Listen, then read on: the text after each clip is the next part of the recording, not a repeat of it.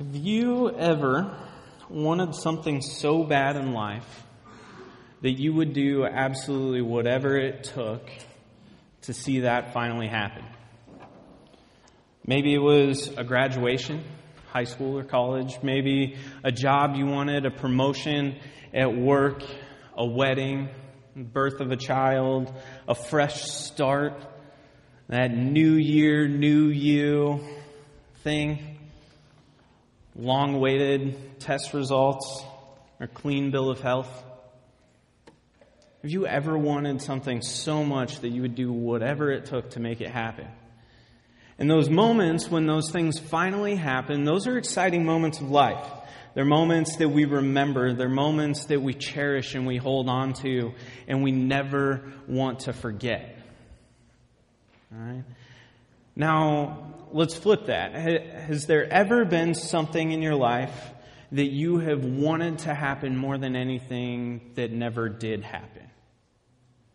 You worked at it. You hoped for it. You changed. You adapted your life in order for this thing to happen, but it didn't happen. You prayed and you prayed and you prayed, and others prayed and they prayed and they prayed. But yet, despite all of your efforts, all of your prayers, all of your work, your time, your effort, your energy, it didn't happen. You're let down, you're hurt. You're left with this hole in your life, wondering, what now? It's moments like that that you long to forget. It's moments like that that cause you to fear, to worry, to hesitate. They're moments that cause doubt in your life and cause you to doubt the things that you once thought were certain. I think in our passage we're going to read today, we're going to find the disciples in the midst of one of those moments. Both a moment in which they thought something was going to happen and it didn't, but also a moment in which they wanted something to happen and they did. It's unique. It's a unique perspective because in this passage, we're going to find the disciples in John chapter 20 um, verses 19. In the midst of this passage, we see the disciples and they're locked in a room. Jesus had been arrested. He'd been beaten. He had been falsely convicted, crucified, confirmed dead, buried in a rich man's tomb, and it's been three days. This man that they had chosen to follow, that they have given everything to, this man that they thought was the Messiah, they thought was the Son of God in the flesh, was dead. He was buried. Something that they wanted to be true, something they wanted to happen, and God coming and rescuing his people seemingly wasn't happening at all.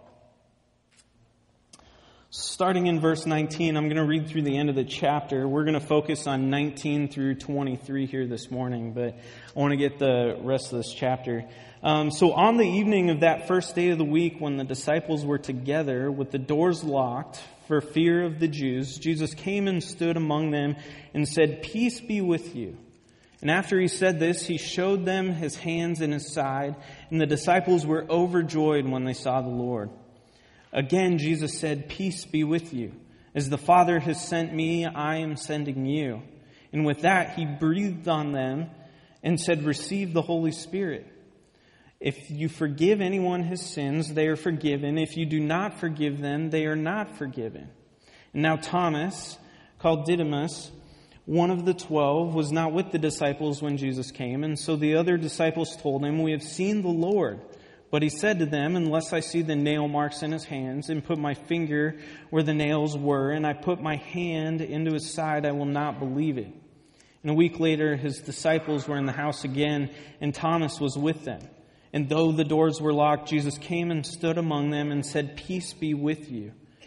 And then he said to Thomas, Put your finger here and see my hands. Reach out your hand and put it into my side, and stop doubting and believe. And Thomas said to him, My Lord and my God. And Jesus told him, Because you have seen me, you have believed. But blessed are those who have not seen and yet have believed. And Jesus did many other miraculous signs in the presence of his disciples, which are not recorded in this book. But these are written that you may believe that Jesus is the Christ, the Son of God, and that by believing you may have life in his name. It's in the midst of a deep disappointment, fear, uncertainty, confusion that Christianity began. It started here in this locked room full of a group of scared men who were worried about their life. They had just witnessed their leader, Jesus, be crucified and buried. And these men had followed around Jesus, witnessing these incredible things that he had done miracles, great teachings. And now, Jesus was dead and he was buried, and they were wondering what's next. And even more so here, this passage starts off and it says, On the evening of the first day of the week, when the disciples were together. First day of the week is Sunday. This is three days after Jesus had been crucified. That morning, the disciples, these two women ran to them and said, Hey, the tomb's empty. Jesus is alive. Yeah, right. We, we watched him die. We watched him be buried. We watched this whole stone, huge boulder be rolled in front of his tomb. No way. Are you kidding me? Just go home, get some sleep, you're tired. But yet, in that moment, they're in this room and they're locked and they're afraid. Afraid of the Jews because they were worried that what they just did to Jesus, they might come after them next. That they might be the next ones hanging on a cross in front of the whole city to see. And so they're hiding. They're afraid. And let's think about this for a second. Jesus was crucified. He's dead for three days. During those three days, Christianity is a joke. Everything that Jesus claimed was crazy. That was the end. Okay, Jesus was dead. He died in front of the whole city. He'd been crucified, and there's nothing special about a crucifixion other than that it's a criminal's death. And there were thousands upon thousands of them done under Roman rule and authority. It was just another death. And consequently, because Jesus was dead, nothing he did mattered beyond it just being good teachings and good deeds. The tomb was guarded by a giant boulder and some well trained Roman soldiers. But yet, in this moment, in this moment of disappointment, Christianity begins in this locked room. As these disciples, they're sitting there, they're scared, they're wondering what's next. What do we do? Do we just go home? What about what those two women said this morning? Like, that's crazy. What do we do with that? And in this moment, the end of verse 19, it says, Jesus came and stood among them. Okay? Have you ever been in a room doing something, whether you're cleaning, whether you're watching TV, reading a book, whatever, and someone enters into the room without you knowing? what happens? You're scared, you jump. Okay, they say something, you're like, oh man, didn't see you there. All right, when I was a kid, I've got three brothers, and I'm the third of four.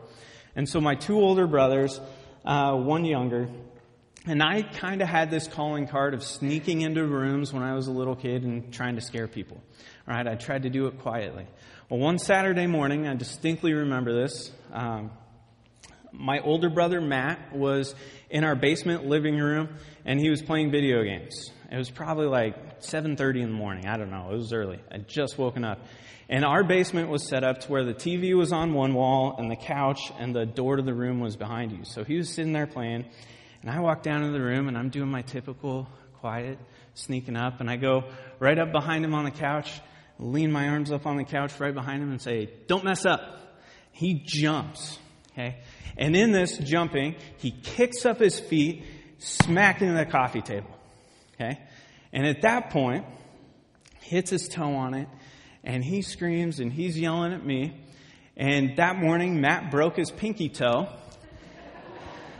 And I learned that it's never a good thing to scare your older brother. So, um, younger brothers, tread carefully. All right. But in that moment, imagine the disciples here. sitting in this room and they're talking, and all of a sudden this guy shows up and they're like, How in the world? The doors are locked. There's no windows. What? How'd you get in here?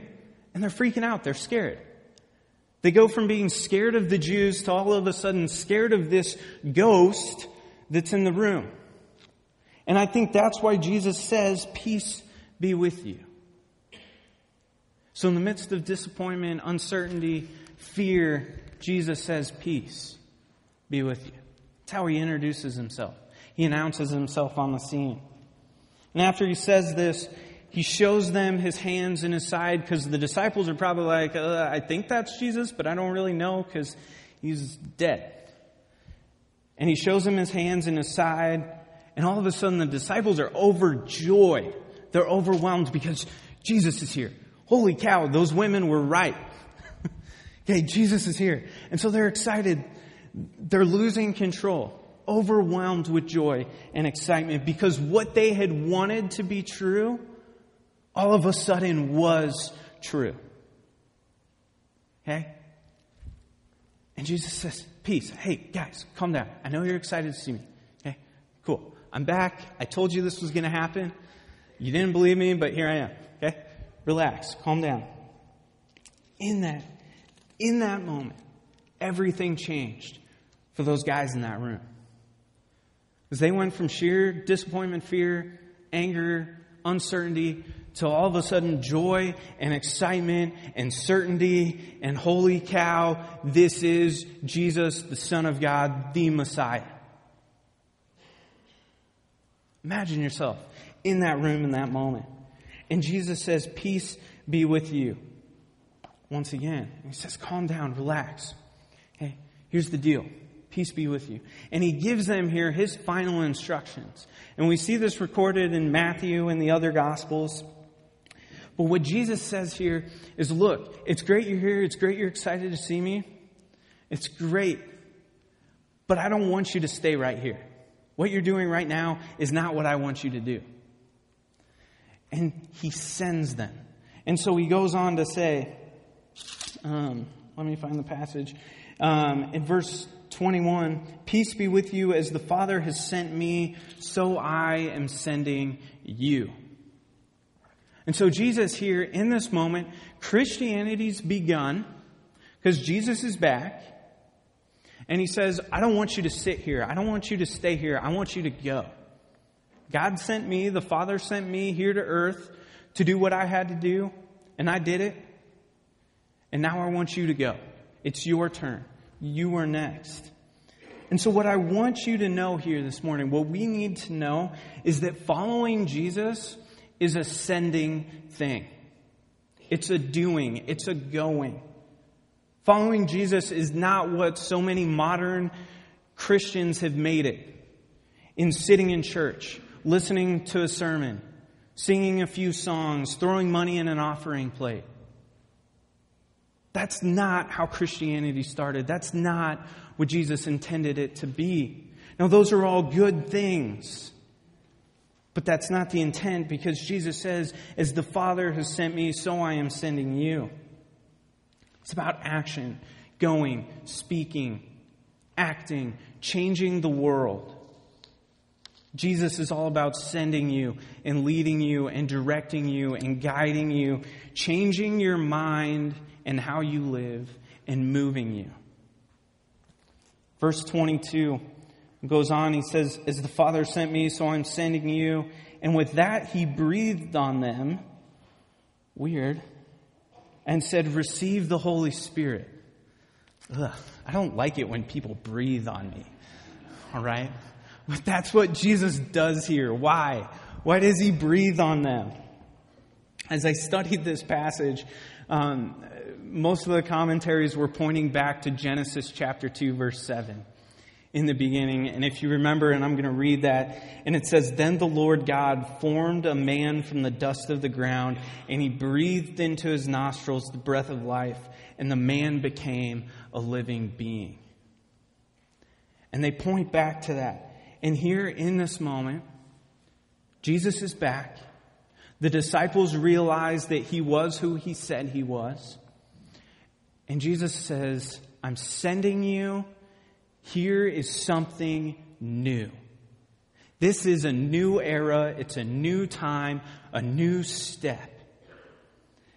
And so, just like God in the beginning in Genesis chapter 2 breathed life into the dust, into the human to give him life, Jesus breathes into his disciples. So, just as God breathed into Adam at the beginning, Jesus is breathing into his disciples now, and he's saying, Here's a new path forward.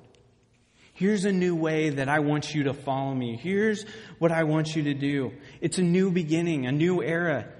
Jesus is saying that through his life and his death and his resurrection that he has fulfilled all of the Old Testament and its laws. He's essentially saying to them in that moment, you know the Old Testament. You know those laws, the sacrifices, the rules, the prophecies that were given. I did that. I took care of that. You don't need to worry about that now. You don't have to try to attempt to be perfect anymore because I did that. And that price for your sin that you deserve, I covered it. I took care of it. It's done. It's over.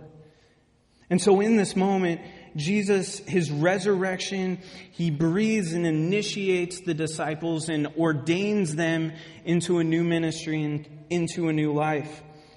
And this new era is not determined by your own performance, but instead it's determined by Jesus' performance and what he has done. No longer is salvation dependent upon following the rules of the law to a T and dotting I's. It's not about doing, doing, doing, saying, saying, saying, acting, acting, acting. It's no longer about meeting a perfect moral standard so that you can make yourself right with God. Instead, this new era is solely about what Jesus did through his resurrection and his life. Jesus is saying it's not about you, it's about me and what I've done. That's grace. That's forgiveness. That's righteousness. The ability that Jesus has made you right with God, not by your own merit and your own works, but instead by what He has done. Receive the Holy Spirit. Jesus is saying, I am giving you the Spirit of God so that you can move forward. Because I'm sending you and you're taking the Spirit of God with you here. Same Spirit that was there at the creation of the universe. Same Spirit that descended on Jesus when he was baptized. That Spirit is now given to you, and I'm giving that to you. In verse 23, if you forgive anyone his sins, they are forgiven. If you do not forgive them, they are not forgiven. Now, on the surface, this verse is troubling. So, Ian, are you saying, or is Jesus saying here that I have the ability to give forgiveness to people and withhold forgiveness? Like I can forgive their sins or not? That's plausible. There's some people that believe that, but I think when you look at the surrounding context, that's not what Jesus is saying here at all. It goes back when he says, just as the Father has sent me, so I'm sending you. So Jesus is saying that I came under the authority of God the Father. And now I'm sending you under my authority with my power. Another translation takes this verse and I think it puts it in a way that's easy to understand and it catches the meaning. And it says, I send you to preach the forgiveness of sins and people's sins will be forgiven. But if you don't proclaim the forgiveness of their sins, they will remain guilty. That's what Jesus is after here. He's saying, Hey, I'm sending you. It's time to leave. And I have a message that you need to share, that you need to take to the people that you know and tell them. They're forgiven. This is what I've done. They're forgiven. And it says that when you proclaim forgiveness, people's sins will be forgiven, but when we don't, they'll remain guilty and separated from God. You see, Christianity, it didn't start with pews and sermons and songs or hour and 15 minute long gatherings. in a building once a week. Christianity began with a resurrected Jesus, holes in his hands, holes in his side, showing up to his disciples, and them telling people about it. And saying, hey, did you hear? Jesus is alive. I saw him. I put my hands in the holes. He's alive. That's how it started. And that's what it was intended to be. Right here, Jesus is saying, It's great, you guys, that you're so excited to see me, but I don't want you to stay here. I have a message for you and something that you need to go tell everybody else. And Jesus says, I know you're not all public speakers. I know that. Trust me. You've followed me for the last three years. I know you're not all public speakers. I know most of you don't understand everything that I taught you. I know that a lot of you guys are busy and you think you have other things to do, and you do. I know that you're scared about what might happen to you. You're scared about what other people might think, but I have a message. And you know what? You, you have to go tell people. All you need to do is speak. All you need to do is proclaim that people's sins are forgiven because of what I've done. Romans 10:9 if you declare with your mouth Jesus is Lord and you believe in your heart that God raised him from the dead you will be saved. Forgiveness of sins is what Jesus is telling us to preach and to share with the world. And this message isn't very popular in our culture today. Believe it or not. I was listening to a podcast a few weeks ago by Judah Smith, and he was talking about this message of forgiveness and how people don't like it. Even Christians don't like it. This idea of grace, getting something we don't deserve. Because the gospel, it doesn't make sense to our cause and effect mindset that we have in our culture and in our world today. And that cause and effect mindset is that if we do this, we get this. If I do good, I'll receive good. If I act a certain way, I'll reap a certain reward. If I work hard, I'll be blessed. Doesn't make sense when it comes to the gospel. We put it on repeat in our lives. We act, we talk, we do certain things so that we can get certain things, or at least that's how it works in our minds. And Judah Smith, he goes on and he says that because of Jesus, it's more like, hey, we did bad, we're getting good. Okay? Do bad, get good. Keep doing bad, keep getting better. That's the gospel. That's the forgiveness of sins. That's grace. That's mercy. And the fact is that Jesus hasn't only forgiven us for all the sins that we've already done and the wrong things we've already done, He's already forgiven you for what you're going to do. Think about that. Do bad, get good. Doesn't make sense in my mind because I was told, hey, Ian, you got to work hard so you can make money so that you can get a house so you can support your family. And then, you know what? God will bless you. And so we put these thoughts and these ideas in our mind that, hey, you know, if I do certain things, if I want to be blessed, I need to walk in the ways of God. We come up with this mindset as for me and my house, because we serve the Lord, God will bless our home because we want it to be cause and effect. We want it to, we want to have control over it. Because when we don't and we can't have control over it, my pride's hurt. I got to be able to do something about it. I got to be able to be the cause of this. And Jesus says here that it's not about you. It's not about what you've done, what you're going to do, what you think you're doing good. That doesn't matter. Look what I already did. Jesus says here that he will persuade them to receive the Lord. All we have to do is preach forgiveness. Say, hey, your sins are forgiven. All we have to do is receive it and accept it. Foundation of our faith, the foundation of Christianity is not a set of principle, principles and rules or expectations or even the Old Testament or the New Testament. That's not the foundation of our faith. So often we put our foundation in those things. But instead, the foundation of our faith is the resurrection of Jesus Christ. And it's his resurrection, it's the fact that he came back to life three days later that gives authority to the Old Testament, gives authority to the New Testament, it gives authority to the teachings of the apostles, it gives authority to his own teachings as to how we should live our lives. Jesus first, this second.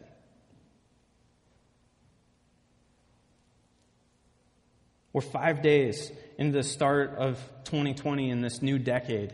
Insert 2020 joke here.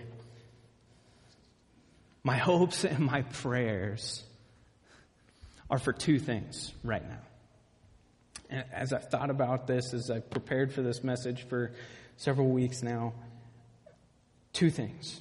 The first is this is that I hope and I pray that each one of you would know that there is no fear, there's no shame, there's no guilt, there's no condemnation in Jesus Christ. If you've accepted Him as your Lord and Savior, you have been made right with God.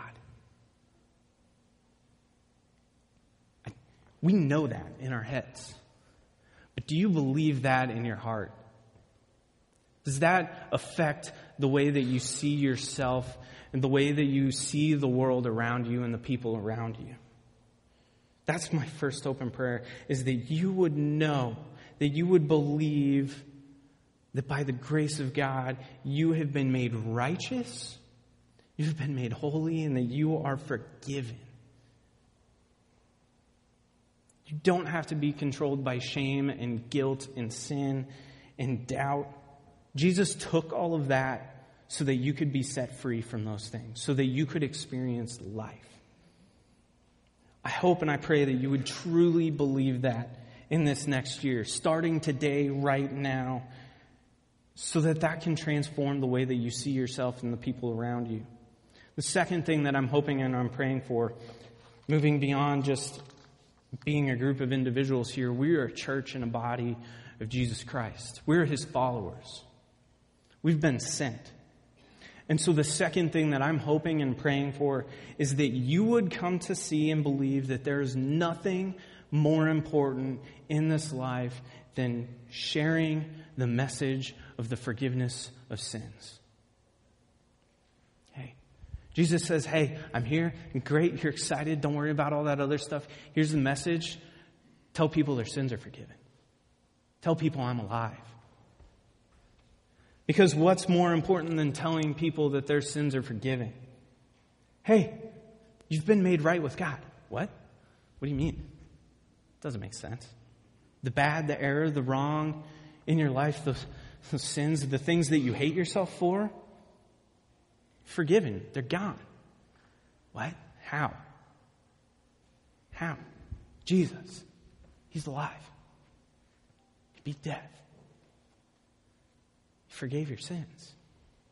Well, that's great, but how do I know that's true? Just ask God to show you that He's real.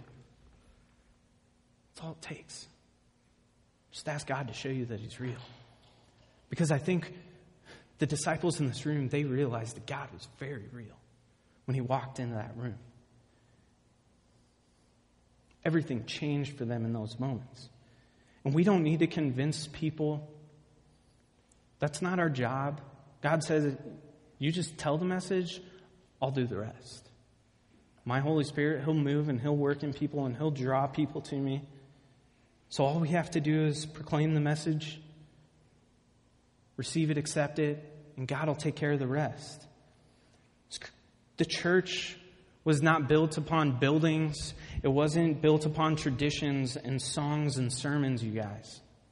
People were moving. Jesus had sent them. They were sharing what they had seen and what they had heard that Jesus was alive, that he had risen from the dead. There were eyewitness accounts of Jesus being alive and people seeing and interacting with Jesus that numbered in the hundreds and thousands. It was that movement that changed our world. It was that movement that got us into this room today. And so, what we are, we follow in a long line of eyewitnesses of Jesus. People that say, hey, Jesus is alive. That's why we're here. That's why I'm here. That's why I'm a pastor. Not because I think it, the Bible tells us a decent way to live. It's because Jesus is alive. He rose from the dead. The evidence is overwhelming. I hope and I pray that you're sitting in this room because you believe that Jesus is alive.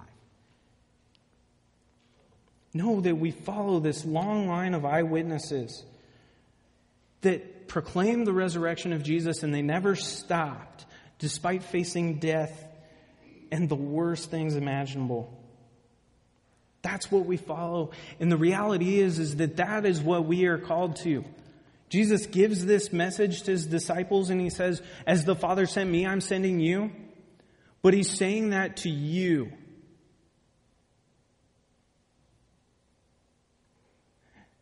As God sent me, I'm sending you today, right now. Preach the forgiveness of sins because if you don't, how are people going to know? In that room, three days after the death of Jesus, everything changed for them. They went from being scared to being bold, afraid of death, to willing to die for what they had seen. I'm praying and I'm hoping that you would see that God is sending you to proclaim this message of forgiveness. I send you to preach the forgiveness of sins, and people's sins will be forgiven. But if you don't proclaim the forgiveness of the sins, they will remain guilty. Summing up the whole point of John's gospel and the point of this passage, verse 31 These are written to you that you may believe that Jesus is the Christ, the Son of God, and that by believing you may have life in his name. That's why they wrote this book.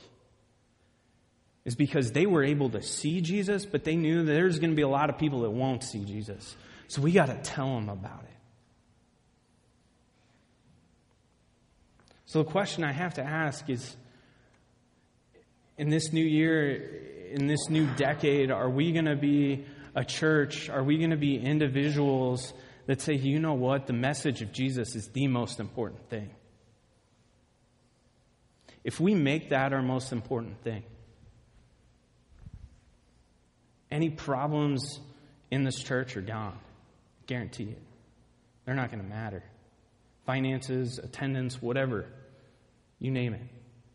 These things aren't going to matter because we're all about multiplying God's kingdom because you know what? He sent us. And that's what we're going to do.